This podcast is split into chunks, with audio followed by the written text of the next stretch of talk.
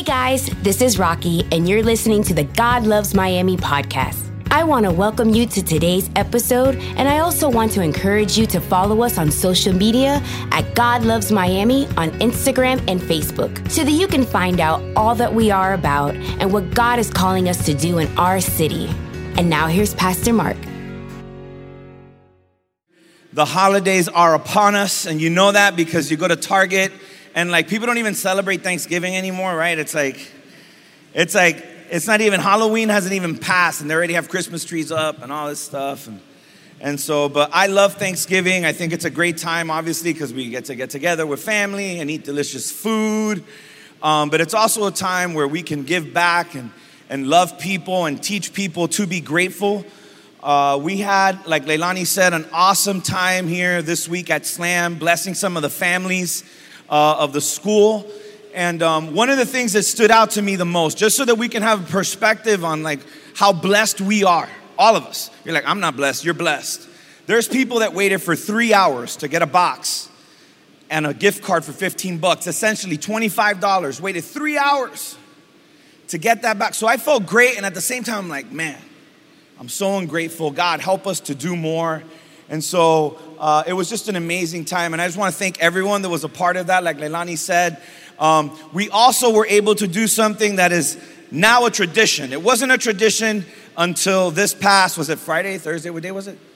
Friday. Um, we had just done it once. Now this is the second time. So it's officially a tradition that we have as a church where we uh, fed the entire faculty here of the school, from the cleaning people to the teachers to the administration, some guests that they actually had here. And so we saved the principal some money. He didn't have to splurge and pay for lunch. We, we uh, Slam Boca was here, and we fed them as well. Um, and so Georgie cooked for like one hundred thirty, one hundred fifty people. Let's give it up for Georgie.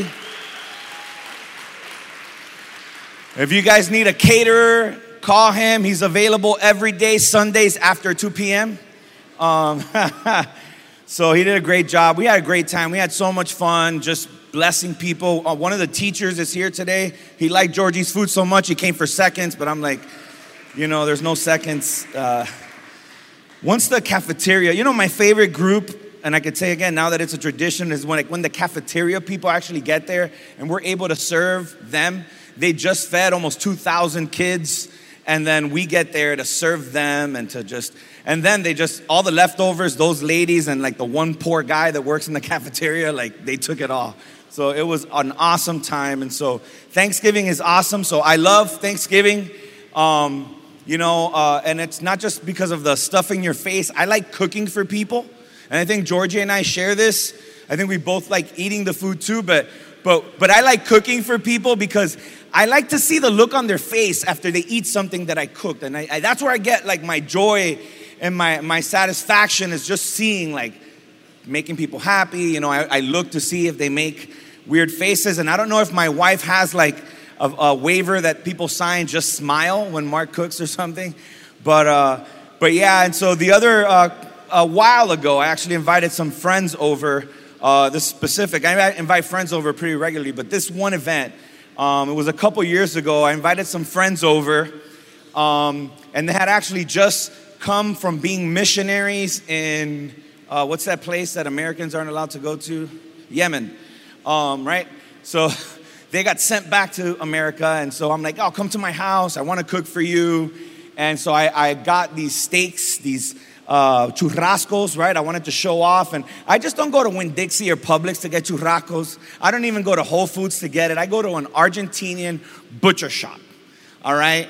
And, you know, these guys get, like, the cows delivered to them, and they, like, break it down, and, and I don't go into the guts, but these guys eat, like, all the weird things that, like, you know, so whatever. So it's good, and, and uh, Juan knows all about that. And, uh, and so I got my steaks there, and I marinated with salt and and uh, and uh, pepper and olive oil. And I'll stop there because if I tell you my secret, then I'll have to kill all of you, right? Um, and, uh, and I let it marinate there for a couple hours. And then finally my friends get there, we're talking, they're talking to us about the work that they did in, uh, in Yemen. They had actually started a school teaching English and teaching uh, people how to build computers and stuff. So it was a real cool thing they were doing over there. And, uh, and then I go out to my grill. And so the grill that I had at the time that I loved, it had had a rough life. I had it probably for like ten years, all right? And, uh, you know, the little thing that you click for the the gas to spark up, it didn't work anymore, which was fine because I liked my way of turning on the grill better, right? And my boys loved it. And it's like I turned the gas on, and then I would get like uh, the wooden matches, and I would like throw them in there, and then it would go boom, right? And, and the boys loved that sound. Yeah. And then my wife was like, "Are you crazy? You're gonna burn the house!" And, and I don't know if she sounds like that, but that's the way I hear it, right? And uh, you know, and I'm like, "Déjame tranquilo, mujer, me tienes la vida hecho un yogur." I don't say that, but I would hear other men say that, and so I think it, right? I know better not to say it. Um, if she's inside and the door's closed, I'll say all kinds of things, and then I like smile and wave, right? But uh, but I don't say it, but but I do think it. And so this day, in particular, I had left the matches outside from the night before, so they were a little moist, and so I'm trying to strike things, and and it, they don't light up, and and the gas is going, you know. And I'm like, oh, I gotta get this. Boom, I'm on like match number two, does not light up. Match number three does not light up. Finally, match number four lights up, and there's this explosion, boom, and a ball of fire is like in the air. And then she's like, yes. She didn't say yes, but I know that she thought, yes. I told them, and she's like, oh my gosh, the house is gonna catch on fire. I'm like, nothing's on fire. There's no trees on fire. The house is not on fire, but I smelled fire, like really bad. And I'm looking, and I don't see any fire. And then all of a sudden, I look at my right arm, and I have no hair on my arm, the one that... And then, and then like, my beard, I feel like it's a little cinched, right? Like, my one of my eyebrows, like, this part was gone. But still, like, I didn't see fire, it smelled so... And I actually burned, like, the hair is inside of my nose. And that's why I smelled the fire. And you see, she was right. Every single night when I grilled and she she busted my chops like, you're going to get hurt. You're going to blow up the house. Someone's going to die. My grandmother once told me that in Cuba, a house blew up because of a gas leak or something like that, you know, because every Cuban has a disaster story of something, you know, and, and, and she would say all these things and, and it would drive me crazy. You see, we all do stupid stuff like this. People tell us, don't do that. No hagas eso. Be careful. And we're like, leave me alone. I know what I'm doing. And you're probably thinking, yeah, Mark, I do stupid stuff all the time, but I've never done anything like that, right? You're probably right, you know, and, and even though my thing is a little more stupid, and even though I would get slightly annoyed every time my wife would, quote, unquote, nag me that I was going to hurt myself or do something really bad or that the kids were going to explode every time I did a barbecue, she was right. And I was arrogant. And I would tell her sometimes, honey, I know what I'm doing. I'm a grown man. You see, maybe you're smarter than me. You still have all your nose hairs. But there's areas in your life where you know that there are things that you probably should not be doing, places that you should probably not be going to, and people tell you, man, that's that's not good. Or maybe you know better. Maybe it's the Holy Spirit. Maybe in your heart you feel God saying, hey, like, like don't go there. And we're involved in activities, doing things where we're putting ourselves at risk, our, our health, we're putting our lives at risk. And we do it regardless of the cost, regardless of the tragedy, regardless of the pain that it's going to cause our friends and our families. And you see, that's exactly what we're going to talk about today. As we take an in-depth look, we're going to look at the life of Samson, all right? Um, last week we talked about Lazarus. Today we're going to talk about Samson. Samson was a child, and a lot of people know Samson, long hair, nice and buff like me, right? Um, everybody knows that part of the story, but there's actually a deeper part to the story. Samson was a child whose birth was foretold by an angel. The angel of the Lord told his parents that he was going to be born and, and that he was to be raised as a Nazarite. What, what does that mean? It means that no razor is ever to touch his head, that he can't drink wine, or even be near grapes or eat grapes or raisins, that he couldn't come in contact with dead bodies, and the list goes on and on. But what does all of this mean? What does this mean? This means that God had a special plan for Samson, that God wanted to do something in and through Samson's life, and so special that they told his parents, this child needs to be set apart from birth for God's work. And as his parents raised him in a godly home, they raised him as a Nazarite. They taught him the Torah, the Jewish scriptures. They prepared him to go about and become a man that God wanted to use.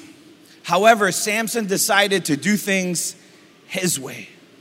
How many times have we even said that? You know what? These are the instructions, or maybe it's just me. These are the instructions, but I'm going to do it my way. How many times has someone told you, hey, look, this is, if you want to do this, you should do it like this. And I'm, lo hacer de mi manera, leave me alone. I'm going to do it my way. It's such a common, common thing. And I have preteens, right? Um, I'm holding on to the preteens. I think Caleb's going to be a teenager in a couple months, right? Kind of crazy. Um, but, but they're already trying to do things their way. My daughter's eight years old, and it's like so difficult to get her to like brush her teeth, right? Because if I tell her to brush her teeth, she'll wait and wait and wait until I'm not around, and then she'll brush her teeth because I just told her, brush your teeth, right? And and it's not even that I mind the smell. What I mind are the bills, right? Because she doesn't brush her teeth, and then every time she goes to the dentist, it's like a thousand dollars, and I'm not exaggerating, right? And so how many times have people said, hey, this is the way that you want to go? Because it's going to protect you, because it's going to save you from pain, and yet we decide to do things our way. Samson was dedicated to God by his parents. However, we're going to learn that even though he was dedicated to God, he himself showed no devotion to God. See, Samson was a man that is never seen worshiping God. Think about that. There's not one part in the Bible where it says that Samson worshiped God, offered sacrifices to God. One of the only times that the Bible records him talking to God is a time that he begins to complain to God. Is that the last time we talked to God? When we were complaining? Like, oh my God, look at this, these uh, fast lanes, right? Like, I hate the fast lanes. I talk to God all the time. Every time I get on the Palmetto, these stupid fast lanes, right? But many times it's like when we talk to God, we're complaining. So a lot of times when we talk to people, for the most part, it's like, oh, can you fix this? Can you change this? Samson is never seen praising God or thanking God. See, today we're going to look at chapter fourteen of Judges, and it's the beginning of Samson's now public life when people begin to see him. They see him as a judge. He was a judge for the children of Israel. They didn't have a king. They had these judges that would like protect them, that would make laws and, and keep the peace. And Samson's one of these guys. Judges chapter fourteen, it's going to be up on the screens, or you can pull it up in your Bible apps. It says, now Samson went down to Timnah and saw a woman in Timnah. A woman, there's always a woman, right? Of the daughters of the Philistines. And so he went up and told his father and mother, saying, I've seen a woman in Timnah of the daughters of the Philistines. Now, therefore, get her for me as a wife. Then his father and mother said to him, is there no woman among the daughters of your brethren or among all the people that you must go and get a wife from the uncircumcised Philistines? This is, this is getting very personal. And Samson said to his father, get her for me, for she pleases me well. Stop there, give me your attention. Another translation says, she looks good to me. Right? The Miami translation, está buena. I like the way she's hot, right? So that's what Samson is telling his parents. I saw a woman and she looks good. Go and get her for me. All right, let, let me break this down. What, what is this go get her for me thing? That's, you know, marriages were arranged. The families were very involved, and the go and get her for me means get all your money, your cattle, all this stuff. And you got to go over there and like kind of there's an auction for this woman. And the families have to give money and possession to the other family so they could give them one of their most precious things, or the most precious, their daughter, to this man in marriage. And you see, the first question that they asked Samson is like, what are you doing? You know, why is it that, that you're looking for a wife in a place where you know you shouldn't be looking for a wife? My boys went to their first dance on Friday, and I had to tell them, make sure you don't pick a wife tonight, right? I need to meet them first. They need to go through my evaluation. You see, the first mistake that Samson did is that he wandered away. He wandered away into enemy territory. And obviously, he wasn't on a spiritual journey. He wasn't on a military reconnaissance expedition. He was checking out the ladies. He was walking around, flexing his muscles like this guy right here. Right? My wife said it wasn't modest of me to show this picture, but, you know, I work out. You could change that. Okay. He was walking around telling the ladies, why are you blushing? Why are you? He was walking around telling the ladies, look at me. Come. Look how hard my biceps are. And uh, he goes and he tells his parents, I saw the hottest girl and I want to marry her. See, the fact that a son was going to get married in these times, this was cause for a party. Like, this is like, woo, let's celebrate. Our son's getting married and she's an awesome woman and she comes from an amazing family, but th- there's no joy. There's actually worried parents. I'm sure his mom cried. They're like, we don't know her. We don't know her parents. They don't believe what we believe. She doesn't believe in God. And they're like, Samson, you can't marry her. You have been called by God to lead Israel. You've been called by God to set us free from the Philistines. You've been called by God to set us free from the Philistines. And now you're going to marry a Philistine. That's crazy. It sounds like a Cuban home, right? You can't marry her. She doesn't know how to make coffee, right? First thing my dad asked me, and I think it was a joke, but when I told him that, you know, I was dating Leilani, she's like, hace café, right? And uh, she still doesn't make coffee, but she's a great wife. She's a great wife. She's a great wife. Makes a great tall glass of ice water. No. No, actually, God healed her of all that stuff. As soon as she had kids, now she's my favorite cook. Right? Now she's my favorite cook. You see, the same way that I refused to listen to my wife when she warned me over and over again, don't play with the gas. Why don't you just go buy another grill, right? Honey, you're going to get hurt. Samson's parents are trying to warn him. They said, son, you can't marry this woman. See, why is it so easy for people to see that we're going to get in trouble, but we can't see it?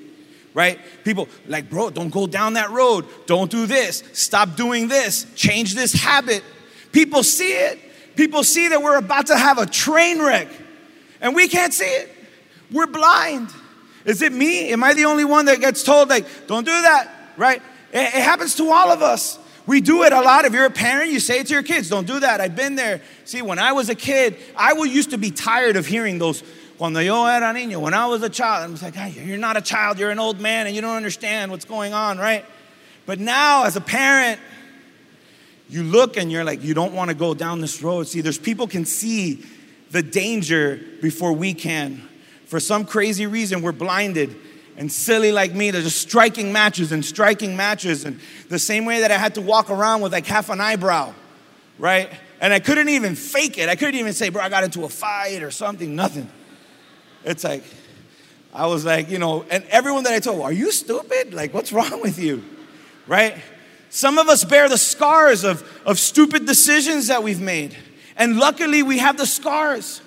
And let me tell you, one day you won't have a scar. One day you may cease to exist.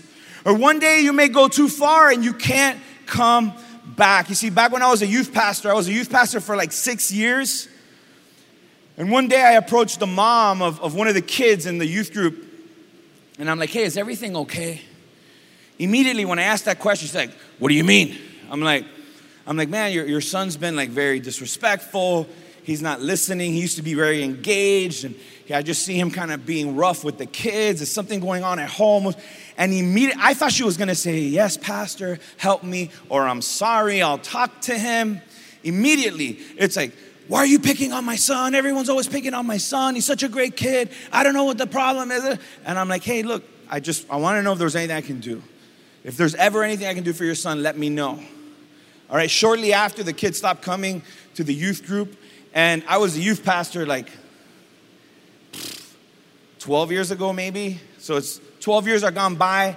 And this kid is so far from God even still. Because now you know, because of Facebook, right? You still know what people are up to. Completely lost, far from God. And I, I think about this all the time. and I'm not trolling him or anything. It just pops up in my life. And I think about him, and I'm like, man, I, I wish that she would have listened. Could I have son, done something different to have rescued him, saved him from the life that he was taking? And, and so many times, God sends people into our life. I want you to think about this. We want to hear from God all the time. Who wants to hear from God? I do. We all want to hear from God. We all want God to speak to us. Let me tell you something. God uses people to speak to us. For like, I'm like ninety-nine percent sure, and God, I'm sorry if I'm wrong, but I don't think that an angel is going to show up to your house tonight. I don't think Jesus is going to knock on your door. I think God could do whatever he wants. It's just, I don't think so. But God is going to send people into your life. God's going to put give you friends. God's going to give you strangers. God's going to give you a boss. I don't know who, but God uses people to speak to us. So many of us are asking God for help, and we're coming to God. God, give me an answer. Speak into my life. And we're praying, and we're praying, God, help me. And God sends us people, and they tell us like, hey, don't do this. You shouldn't do that. And we get mad at them, and we stop talking to them, and don't talk to me anymore. You're ruining my life. You see, God sent Samson, his parents, and they said, hey, nothing good is going to come out of this. And you're probably thinking, how did they know? It's because the Bible teaches us very clearly, don't be unequally yoked. That means that don't marry people that don't believe what you believe, because just practically, it's going to confuse people. You're going to have arguments that you don't need to have. And then in this time, it was like so much more, so, so much deeper. In Second Corinthians, it says this, do not be yoked together with unbelievers. For what do righteousness and wickedness have in common? Or what fellowship can light have with darkness? What harmony is there between Christ and Satan? Or what does a believer have in common with an unbeliever? What agreement is there between the temple of God and idols? For we are the temple of the living God. We, you and me, not this gym, not the church across the street. That's not where God lives. God lives in our hearts, in us. So we continue reading the story of Samson. Samson refuses to listen to his parents, and it's not the only thing that he does. It says, so Samson went down to Timnah with his father and mother, and they came to a vineyard in Timnah. Now, to his surprise, a young lion came roaring at him. He was surprised because a lion came roaring at him. And the Spirit of the Lord came mightily upon him, and he tore the lion apart as one would have torn apart a young goat, though he had nothing in his hand. But he did not tell his father or his mother what he had done. So stop there, give me your attention. That, that's kind of weird, because if I would have torn up a lion, at first, as soon as the, I knew that the lion was dead and wasn't going to bite me or anything, I'd pull my cell phone out like all of you. I'd take a selfie with the dead lion. I'd take pictures of the dead lion. I'd take videos like kicking the lion. And then I'd go get all my friends and my parents and my ten sisters, or how many sisters I have, and all the nieces and nephews, and be like, look what I did, right? Look what I did with my bare hands. And you see this scar right here? See, that's something you want to talk about. Hey, how do you have that scar on your face? Why are you missing half of your eyebrow? Oh, because I killed a lion with my bare hands. Really? Right? That's awesome, right? But you know why? He didn't tell anyone. He didn't tell his parents, because Samson had no business in a vineyard. Part of his Nazarite vow was that he was not to come into contact with grapes. And so as I read this story, it says that Samson was surprised when he saw the lion. Could it be that God sent the lion to take him out of that vineyard, right? And so Samson being in the vineyard is that like now Samson's like, he's playing with God. Is God really real? Is God really going to take away the strength that I have and the power that I have and the anointing that he had upon his life? Maybe I could just dabble. Maybe I won't drink the wine and I won't play with the grapes, but I'm going to hang out in the vineyard, because the law doesn't say that I can't be in the vineyard. I just can't touch the vineyard. And so how many of us live life with sin? Just like, sin's here and I'm here and it, you know, we get out of the way. We do the matrix around sin, but we're in sin and we're we're dabbling in it. We're playing with it. You see, that was Samson's biggest issue, that he thought that he can play with God. Samson thought that he was invincible. He thought that the same way that he could rip things apart with his bare hands and beat people up and had control over every single situation in his life, was the same way that he could get away with disobedience, was the same way that he could get away from sin. You see, after this arranged marriage, he goes back and he marries this Philistine wo- woman. And he actually goes back into the vineyard where he killed the lion. And scholars believe, just from reading the text and reading other texts, is that maybe the first time he was in the vineyard, he didn't eat the grapes or he didn't drink the wine, but he remembered. And he went back. And that's when he sinned. That's when he ate the grapes. That's when he drank the wine. And then he actually walks across the carcass of the dead lion. And and he's looking at it, and I'm sure he was kissing his biceps and saying, "Ah, you were no match for me, lion." And, and then he notices that, that there's some bees that had built a, a, a hive inside of this This lion, and he, he grabs the honey and eats it, once again breaking his vow. He was not supposed to touch anything that was dead. And he touches it.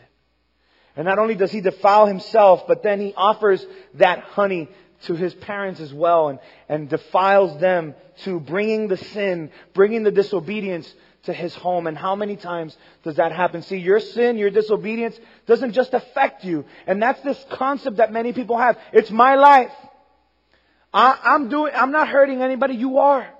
Your disobedience and your lack of obedience to God is not only affecting you, but it's affecting the people that are around you, the people that live with you, the people that are in your house. See, after he leaves the, the vineyard and gives this honey to his parents, he actually throws a humongous bachelor party, a drunken bachelor party. This man that's not supposed to be around wine, that's not supposed to drink wine, now throws a drunken bachelor open bar party.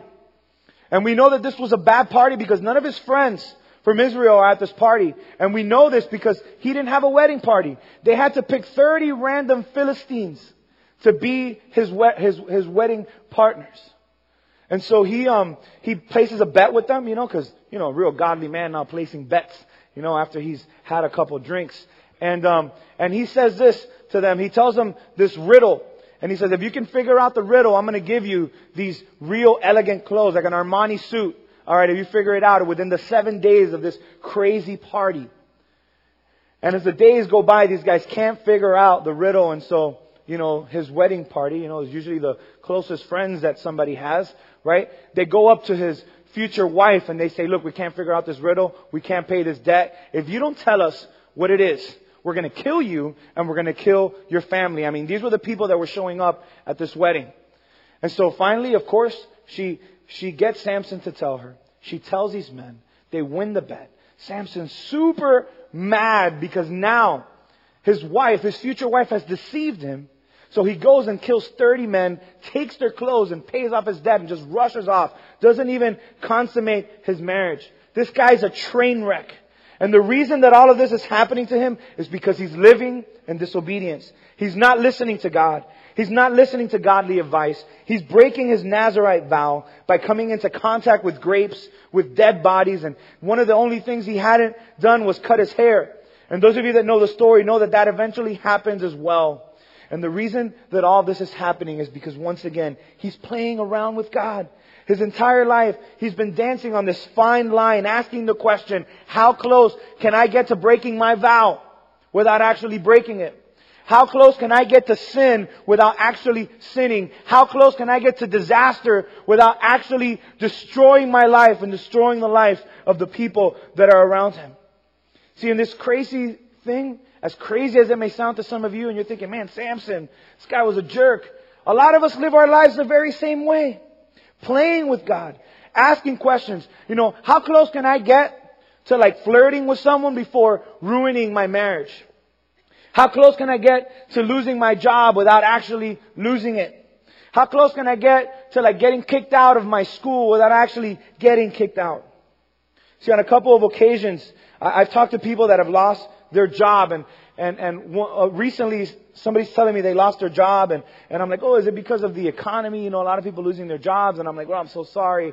How can how can I help you? How can I pray for you? Oh, pray for my boss so that he finds God. I'm like, what do you mean? Like like what's going? He's like, yeah, you know, I mean, how did you lose your job? And he's like jumping around and stories like, well, the thing is that I stole something from my job. And I look at him and, and you want me to pray for your boss? I need to pray for you so that you stop being a, a, a, a thief, so that you stop living a lie. You're the one that needs prayer. You got what you deserved.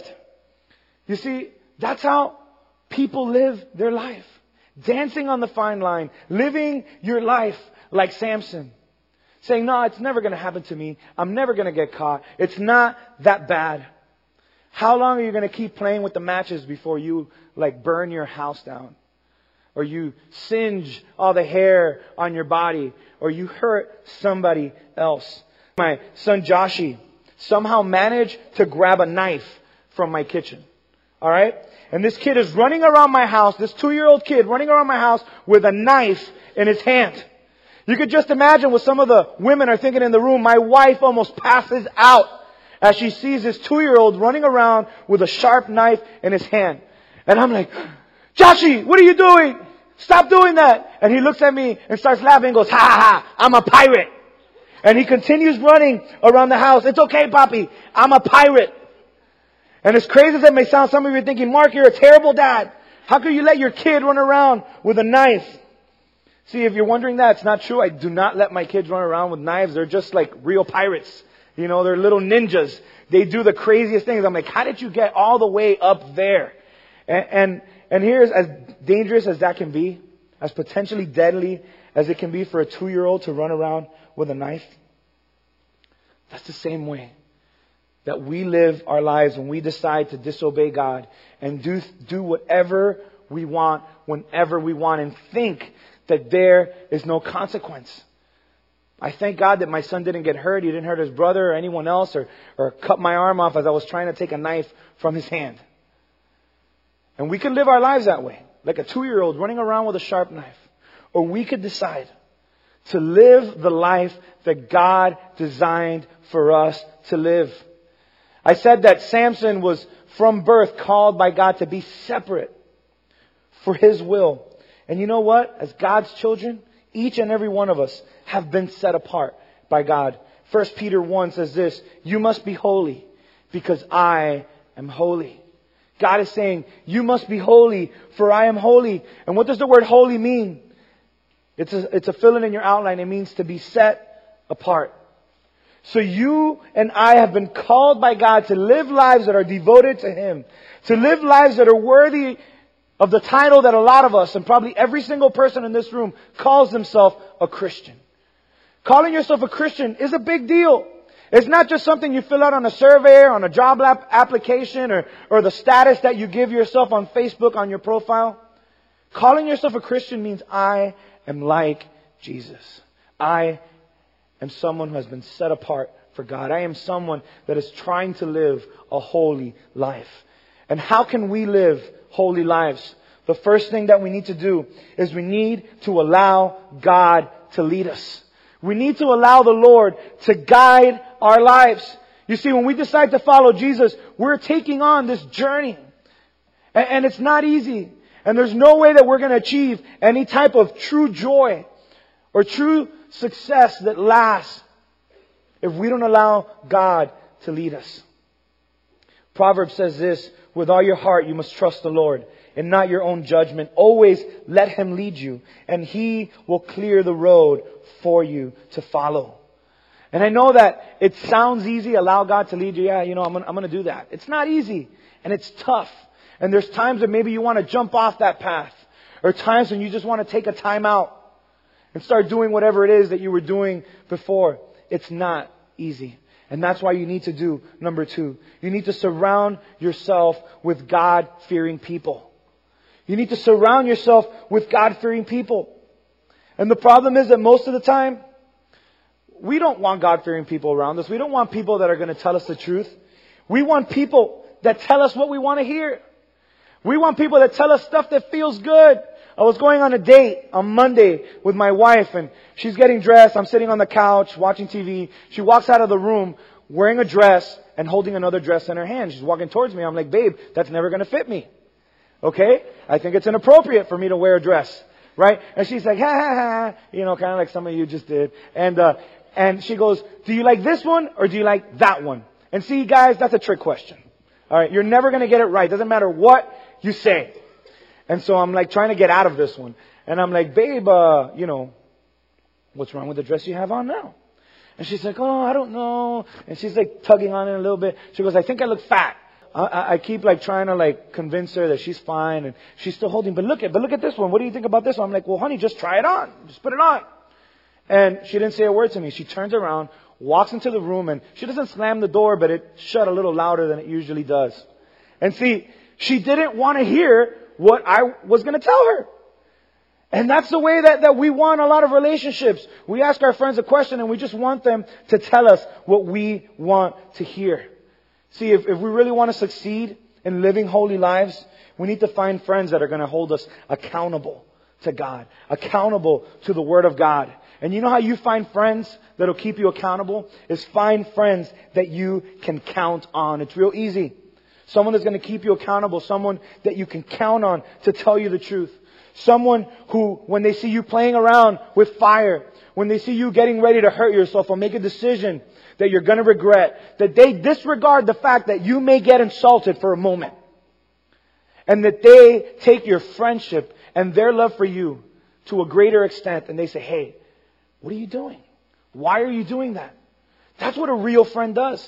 They don't care that you may get mad at them because we don't like to be told we're doing something wrong. I don't like to be told that I'm doing something wrong. But a friend that will keep you accountable, a God-fearing person, will disregard your feelings for the moment and think about your family. And they're going to think about your future. They're going to think about maybe the conversations that you had before when you said, man, I really want to follow God. I really want to begin to live a life that's worthy of calling myself a Christian. They're going to remember that and say, he doesn't really want to be doing that. He doesn't really want to be going to that place. He doesn't really want to be watching those things. He doesn't want to be drinking that or doing whatever it is that you're doing. And they will keep you accountable to God regardless of what the cost is. But, but we don't do that. What we do is we surround ourselves with people that I'd like to call spiritual vampires. All right? And that's what they do. You begin to live life the way that you want to live. You're, you're, you're obeying God. And then you hang out with the people that you used to hang out with before. And what do they do? They pull you away from the Lord. Right when you just got your life back on track. These friends at all. The thing is, Mark, I've known these people forever. You know? And you've known them forever. And what were you doing before you met God? How were you living before? And they take you back to the place where you once were. See, I, a lot of people come up to me and say, Pastor Mark, it's hard to be a Christian. And you know what? It is. It is hard to be a Christian. But my first question that I ask them is, where are you hanging out? It's so hard. Where is it that you're hanging out? Are you hanging out in the vineyard? Are you hanging out with the Philistines? Are you hanging out in Timnah? Are you partying like a rock star? Are you partying like a Samson? I'm going to trademark that little line. Are you partying? Is, is that why it's hard? Because you want to do whatever it is you want to do, go wherever it is that you want to go, and you still want to honor God the way, that's the way Samson lived his life. Doing whatever he wanted, whenever he wanted. Partying like a, a rock star. See, if, if those friends that they're super close, they've always been there for you, if they were real friends, and you've told them at some point that you wanted to follow God, that you wanted to change your life, that you wanted to maybe stop doing those things that you were doing before, or get away from a bad habit. You know, if they were real friends, even if they didn't believe in God, they would support you. They would say, you know what? That's good. Maybe it's not good for me, but it's good for you. And I'm going to support you. They'd probably even show up to church with you a time or two just to encourage you, to support you in your walk. But instead, what do they do? They say little jokes about you, little funny things under their breath. You know, mock you every time you're going to make a, a good decision. Or, oh, I'm not going to go there today because, you know, I just don't want to be around that environment. That's what those supposed good friends do. You see, some of you today need to make a tough decision. You need to come to grips with the fact that these people that supposedly you can't live without, they're pulling you away from God. And you've tried over and over and over again to reach them. But the reality is that they're not really good friends. That they're pulling you away from your family. They're pulling you away from God. They're causing you to do things that you should not be doing. And what you you need to do today is just break those relationships. Some of you, it's even deeper. It's more than a friend. It's a girlfriend or a boyfriend. You got to break that relationship. Maybe for others of you, it's a, a business relationship. The Bible says that we should not be unequally yoked. That goes for business transactions too. You know why your business isn't going well? It's because you're unequally yoked. Obey God, cut your ties, and begin to live the life that God wants you to live. I love what Proverbs says. It's on verse, in chapter twenty-seven, verse six. The slap of a friend can be trusted to help you, but the kisses of an enemy are nothing but lies. The slap of a friend can be trusted. No one likes to get slapped. I don't like to get slapped, but the slap of a friend you could trust. But those people, a lot of the people that we keep in our inner circle are the people that are always giving us kisses that are, hey, you know, it's okay, you know, you cheated on your wife or, or you, you're cheated on this or you're a big liar. It's okay, man. We all make mistakes. You know, it's all right. You can't trust those people. You cannot trust those people. The third thing that we need to do is we need to make wise choices. We need to make wise choices in our life. See, allowing God to lead us, that, that makes sense. The first thing, right? Second thing, surround ourselves with godly people. You can't argue with that. But the third thing, make wise choices. Mark, where did that come from? That's like from left field. You see, if you're trying to live a life that's set apart, living a life that's holy, it's not something that happens overnight. That's not something you can say, all right, I'm gonna, today I'm going to follow God and I'm going to surround myself with godly people and everything's going to be all right. You know, it's not. There's going to be tough times in your life. There are going to be times in your life when, when you're going to crack open your Bible. You're going to be going through something. You've got to make a decision. You crack, crack open your Bible. And you can't find a verse that applies to the situation that you're going through. Or maybe you call up a friend or your friend's not even around. You know, they're working or they're out of town. You're your God-fearing friend. And, and you can't get them on the phone when you need to make that decision. You're like, what am I going to do? See, it comes a point in our life when we need to make choices. And we need to make sure that those choices and this journey that we're taking as Christians are wise choices. And the reason why is this, is because God's wisdom is His way of protecting our life. Making wise choices is God's way of protecting your future, protecting your family, protecting your dreams. And in the moments when we don't have a specific answer, we need to ask the question, not does it feel good? Not is it a sinful thing? Not are people going to get mad at me? We need to ask, is this the wise thing for me to do? And you see, I'm really passionate about this question. I've preached about it at camps for like five days straight. I've, I've preached about it in, in the school districts, in private schools, in public schools. Because I believe that as followers of God, if we begin to ask that question, is this the wisest thing for me to do? We will save ourselves from heartache. We will save ourselves from pain. God wants us to have amazing lives. But the problem is that many times we are not making wise choices. The reason I'm so passionate about this, Proverbs twenty-eight twenty-six says this, he who trusts in his own heart is a fool, but he who walks wisely will be delivered. And that's how a lot of people make decisions in life. Oh, it just felt right. You know, I bought this humongous house because at the time it felt right. Or I'm with this person because, man, I just had this gut feeling. Aren't those some of the words that we use? Isn't that how we make important decisions in our life? Based on our feelings. Based on our gut. That's how a lot of people make the big decisions in life. And you're, yeah, I've lived my life, my entire life like that. It's gone pretty good. You know what the Bible has to say about you? If that's the way you live your life, you're a fool. That's what God's Word says. You see, that's how Samson lived his life. He told his parents, she looks good to me. She makes me feel good. And here's the crazy thing about Samson's story. You know why God set him apart? You know why God said, I want him to be a Nazarite. I want to use him. I, I want him to be set apart. It's because of this. It's because God wanted to bless him.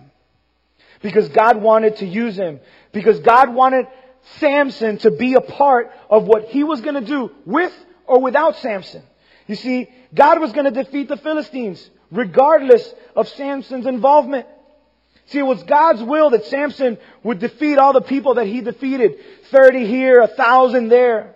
But due to the fact that Samson continued to make foolish decisions, due to the fact that Samson continued to refuse to obey God, to obey the godly people around him, he robbed himself of blessings. God's will does not depend on a man or a woman. It, it'll happen with or without us. But He gives us a special opportunity to be a part of His will. I had a young guy approach me recently and say, "Hey Mark, I don't know how to do the will of God." And we talked for a little bit, and one of the questions I asked him is said, "Hey, are you involved in church? Are you still serving?" And he's like, "No, I'm not serving. I haven't served for a couple months."